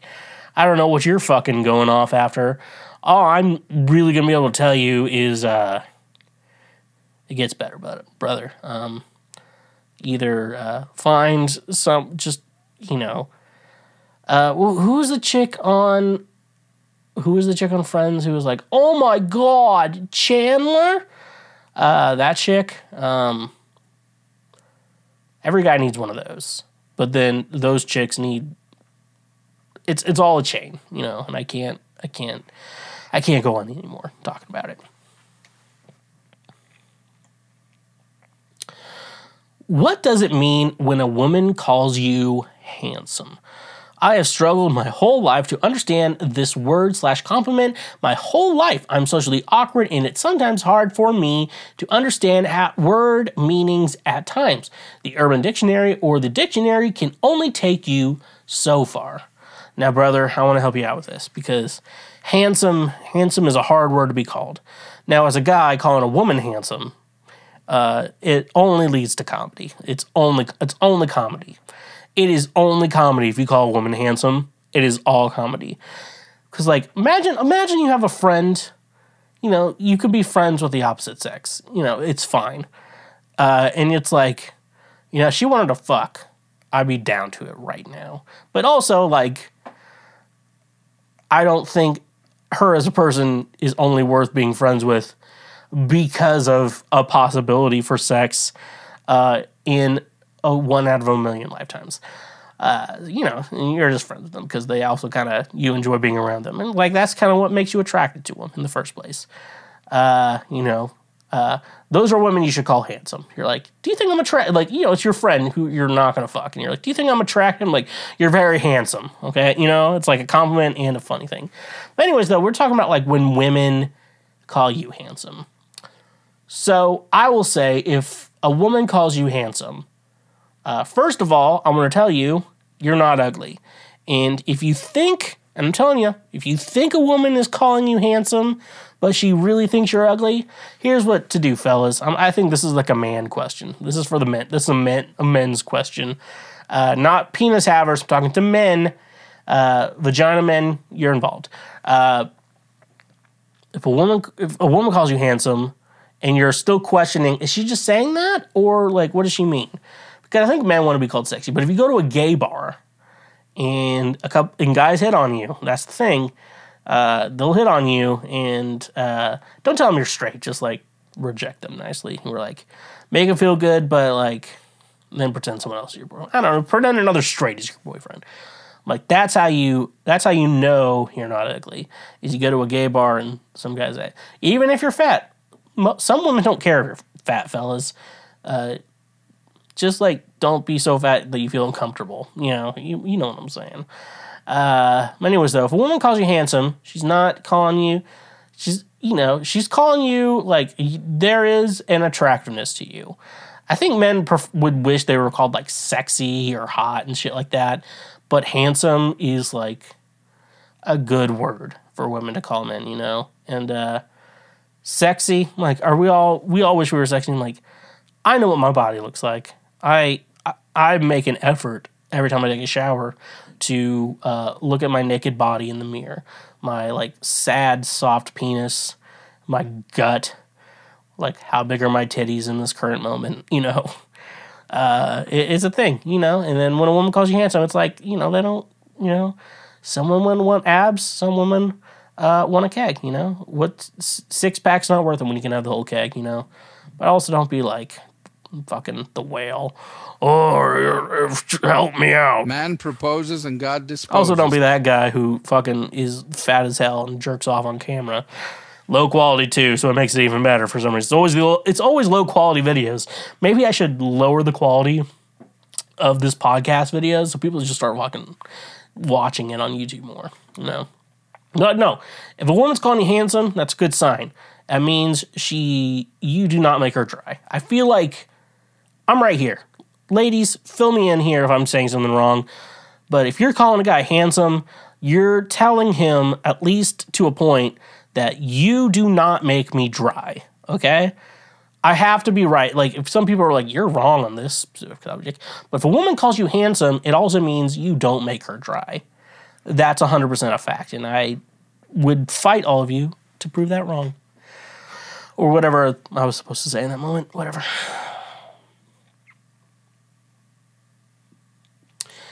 Is it possible for someone to be gay or lesbian and not know they are? No. Um, that's the weird thing, though. I feel like my brother came out as gay. I think I, I think he was basically 18 by the time he came out as gay. Um, and uh, I'm gonna let you all know this. He came out as gay at 18. Oh, so that's when he started being gay? No, that's not when he started. He's probably gay a lot longer before that. like, I'm- don't know. Whatever, I don't know. For me, it was like you watch a cartoon. Um, was it Kim Possible? Was for me, and like something start makes you feel funny. Like, oh, that makes you feel funny. Like girls have it too. You know, your pants feel funny. Uh, you know, I hear I hear so much shit. You know, Johnny Bravo. That's why so many women love me. Uh, but no, like you know, I know for guys, and like you know, we, we watch a show when we're kids or whatever, and it's like, oh, that's something. like that's gonna hope this doesn't ruin me someday. And like other guys, the guys who like the wieners, like they they watch that shit. You know, they watch cartoons, but they're like attracted. They're like, oh, fucking Nigel Thornberry, like that guy gets me. You know, that guy gets you up. You know, and shit like that. So like, you know, and some people are like, I was born this way, and cle- uh, clearly, like, I feel like yes, you were born that way because like that situation, like you being born was like a gay person, but like also, like I don't think two year olds are sexually attracted to anything. But also, you know, I'm hopefully trying to say something nice. But also, like, uh, I my first cartoon attraction was Kim Possible. Most people was was Lola Bunny. Therefore, I am better than all of you because I'm not a furry. If you if your first choice was Lola Bunny, and you know what, you could change your mind after you listen to this podcast, but before you listen to this podcast, it was Lola Bunny. So therefore, you're the perverts because you're into fucking fucking rabbits. So uh, I identify as a fucking threat. I hit the iPad way too hard. Why do so many people want you to get back out there right after a long term relationship? It truly confuses me when the people in my life insist I go on dates with people less than 24 hours after my five year relationship ending. And when I try to explain how the last thing I want is another relationship right now and that I need to heal however long that takes, I'm met with an argument of what? Why? Don't give up on the dating world, just give it a shot. Huh? There is nothing I would want less than to get into another relationship right now. I need at least a few months to heal or even a couple years, I'll decide when I want to get back out there. And no one seems to understand that, and they somehow find it strange and like the wrong decision. I generally get offended when a guy is trying to ask me out on a date, knowing I just got out of a long term relationship. Like, what does he think is going to happen? What why would he ever think I would actually be down for that considering the circumstances? People would just jump from the long term relationships to another one. Why does it seem like being single and healing is such a crazy idea? Um, I thought you were a guy at the beginning. Why do I feel like just guys are the other ones writing into this show? It's a woman. Okay, so you were in a relationship with a man. Okay, so that changes a lot of what I'm thinking here. Um, one thing I do think friends want to be good friends with is like, oh, you're single now, let's just get you laid. You know, a good friend, you know, I feel like in my world, I feel like it's a good mission for me to be like, I want to help people get laid. And I feel like that's the whole purpose of this. You know, consensual sex, you know, consensual nutting on both sides, people. Uh, you know, Come on, Mark. Don't be stingy. uh, we're, we're wanting consensual nutting, you know, on, on, on both sides. That's that's my goal in life is just to everyone to just release their demons and relax. You know, that's what I want to do in life. Uh, so you're a woman, you dated a guy. So I think you know a good. Th- I think the friend thing to do is like, man, this guy is bumming me out, or this girl is bumming me out. Let's get they them laid. Uh, and, you know, that's one thing. Um, you know, another thing is I feel like it was probably too soon for you because like there's a time frame. I give myself six months. If I'm in like a serious relationship and then it it it dies, you know, I probably six months is usually the time frame I've usually been living in for a while. But you know, everyone's different and shit like that. But uh, you know, at one at some point, it's good to think like, hey, I'm not feeling the mood right now. That's okay. I think that's a good viewpoint to live life. Is like, hey, I was in something serious. I don't think now is the best time, you know, to do that shit. You know, makes sense. But at some point, I feel like it's healthy. Like you can't be going like five years, like doing that shit. Like I like I say, six months is a good is a good time frame for that shit. Uh, because it's like jumping into a pool, and you know, it's like it's hot outside, but the pool is fucking frozen cold. And so when you jump into it, it's gonna be cold. But like you know, jumping into it straight on, I feel like is a little bit easier than you know, like you know, people were like, I'm gonna put a foot in, oh, it's cold, uh, uh, and try to get used to it that way. I feel like just jumping in straight at it or just rolling down the slide or whatever. Uh, it's just that good shock, and that's you know to cool you off and shit like that. And uh, I think that's what some people think too, because there's a right time. Let's think about dating, getting back out there, going dating again. Uh, the right time, there's probably isn't a right time for you. There, there'll never be the right time. But at some point, you need to jump into the pool, and it's gonna be uncomfortable. at first, but event but you're gonna get used to it a lot faster if you try to you know jump into it you know the right way. You know if you when you know I feel like jumping into the pool, just getting it all over with is easier than like trying to tiptoe it. Uh, that's how you. That's how you should live your life. It's my life. It's now or never. I ain't gonna live forever.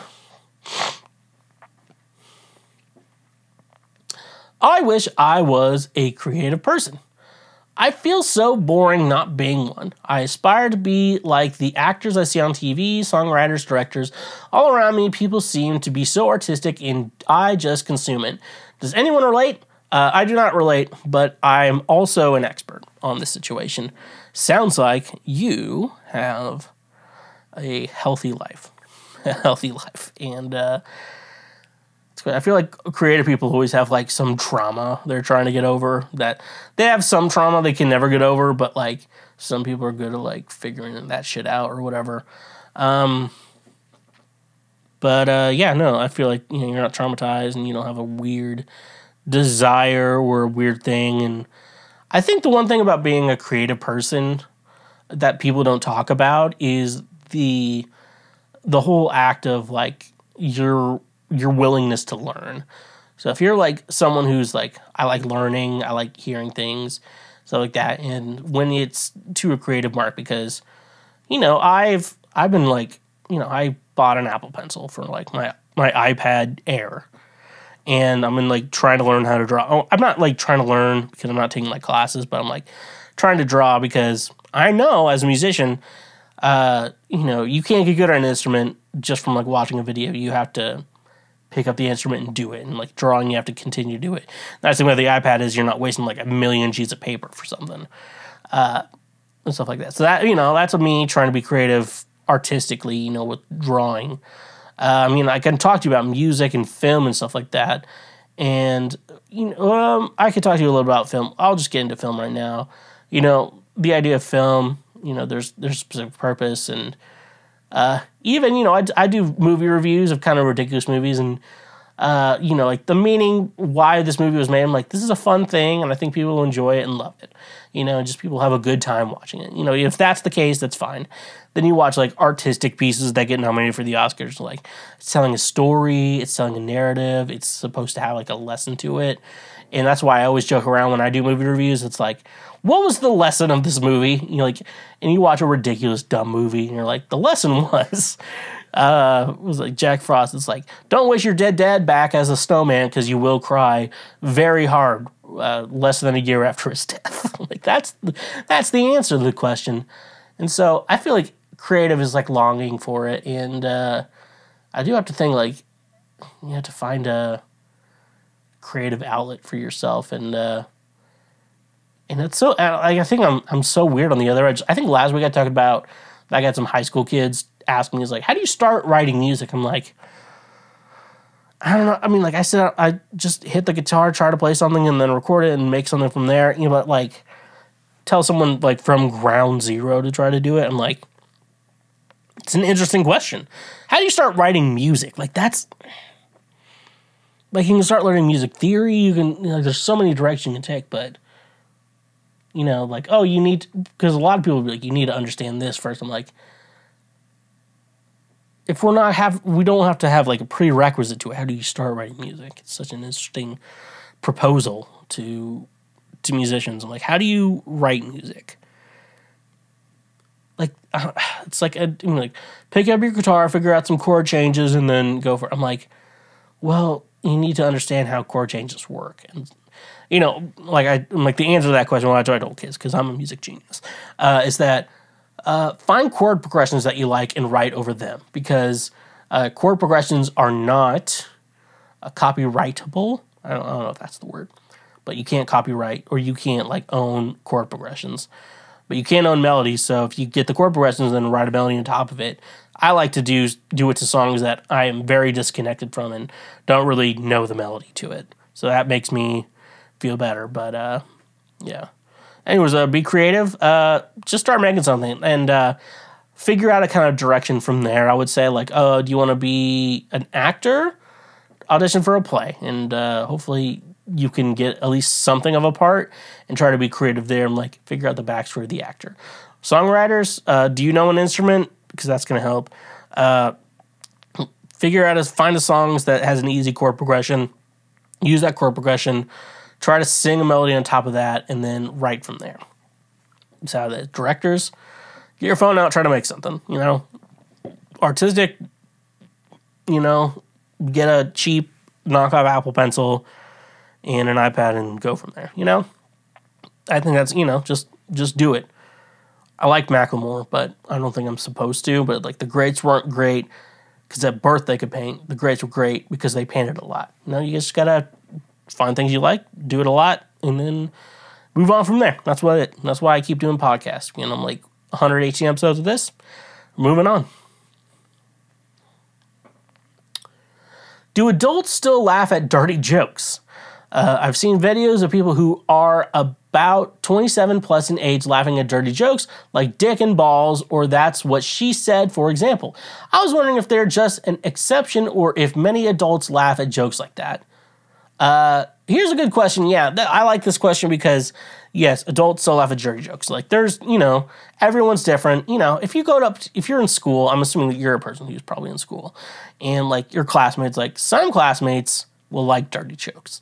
Some classmates will not like dirty jokes, not at all.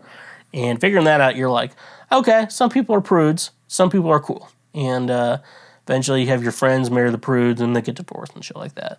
That's that's a whole other thing. That's a thing that's for someone else.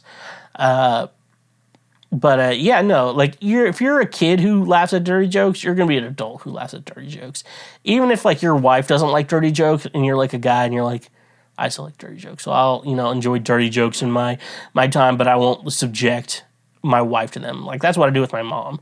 I accidentally send her a, you know, a, you know, I I like to in the middle of the night I like to think of dumb things and text friends like my dumb thoughts. And uh, that really helps me with like this show too. Also, like some some of those thoughts have come on this show, and I accidentally sent one to my mom while she was sleeping. Then, like, then two days later, she's like, "Why'd you text me a dirty joke?" I'm like, uh, I actually texted back, I'm like, sorry, this wasn't for you. So you shouldn't be telling those jokes anyway. I'm like, well, I like to know my audience, and you were not my audience, you know? Uh, dirty jokes are great. Uh, the problem is when you become an adult, like when you're, if you're an adult, like you got to think dirty jokes probably don't work with your job unless like you do a podcast or are you a musician. Uh, radio host probably not even anymore because of like FCC rules where like podcasts don't have that or like well, uh, don't kill anyone and do illegal shit on your podcast. I'm like, all right, that's fine with me. Or whatever. And then YouTube's like terms of service, you know, and that really affects your audio too. Um, but yeah, no, that is that is kind of sad. Like that kids don't know that, but like your job, like you're working a normal job, you can't be. You know, you find guys who are like cool with that and like that, but then there's people who aren't cool with it, and you can't be subjecting people who aren't cool with it to that shit. But it's okay, you know, to your friends and stuff like that and joke around and stuff like that. Also, don't be like a dick to women, you know, that's that's shit like that. Like, I was surprised I had a friend who, like, her dad was up, like, she, this is her, like, and I don't, I know her as well as I probably say her dad was a pervert, but I'm like, I say dirty jokes all the time, and she was not she didn't did not like that was not bad. like, oh yeah, because we're not like let's hold a woman down and cage her up. like shit, dude. Um, you know, and uh, yeah, adults. I just want to say, yeah, if you're a kid and watching this, like adults love dirty jokes. Like there's the town of adults. I went to a QuikTrip. The the change amount was sixty nine. Oh, and I, like you know, I was like pulling out my money. I'm like, oh yeah, and change amount, nice. And he's like, God, and like the cashier was like, God, I was thinking that too. but I, I, know you can't say anything, you know, because he's fucking doing his work. He's doing a job. Like, not everyone wants to hear fucking like sex jokes when like someone's providing them a service they're paying for. Uh, you know, it's just like you, you you know the right times and the wrong times, and I think why you think adults don't like dirty jokes is because oh you're a parent and you don't want you know like your parents are gonna be a little rough because they're like ah, we can't have you saying that fucking shit in front of other people, but if you say it in front of us, it's also really funny. So that's what dirty jokes are for adults. Uh, we love them. Most of us love them. The cool ones love them. And they don't like them. Like honestly, if you don't like dirty jokes, like it's gonna be a really hard time, like being my friend or acquaintance or whatever. uh, when you're not like a family figure who would not like that. So. Well, regardless, though, that's how we're ending today. We finished another episode of Cancel Schweezy. You finish these shit things and you just start editing, you move on to next week. It's like a whole fucking roller coaster. Roll, roller coaster, I found a no. Roll, roller coaster, you don't know. Jack Antonoff writes not good music anymore, but I wish it was because he's smart. Uh, that, this is the fin- this is the ending of Cancel Schweezy, uh, at least for this episode. Thank you for listening to the Lord's trademark favorite podcast. Uh, make sure you checking it out. Social media under at the Schweezy, my music under Schweezy, twitch.tv slash the Schweezy. Connect your Amazon Prime account, hit the subscribe instead of follow, and financially support us like you can on Patreon, where it's a tip jar right now. If you're on the audio platforms, check out our YouTube page. Make sure you're subscribed to our YouTube page. And uh, while you're there, share the highlights with all your friends and family and grandmas and grandpas and shit like that. And leave us a comment because that's going to be the best place to leave comments that I'm interested in. And if you're on the audio platforms, like I said, leave a review and give us a 5, 4, 3, 2, or 1 star rating. So, honk if you love butt drugs. Stay awesome. Believe it or not, Schweg isn't at home. Please leave a message at the beep. I must be out, or I'd pick up the phone. Where could I be? Believe it or not, I'm not home. You just finished a full episode of Cancel Schweezy. You are now one of the smartest individuals who will ever exist in our world. Uh, if you like that episode, make sure you subscribe. Whether you're watching this show or listening to the show, make sure you subscribe. That way you get notified whenever we release full new episodes as well. And if you're on YouTube, smash that bell button. That way you get notified anytime we make a post over here on YouTube. Uh, honk if you love butt drugs, and uh, yeah, stay awesome.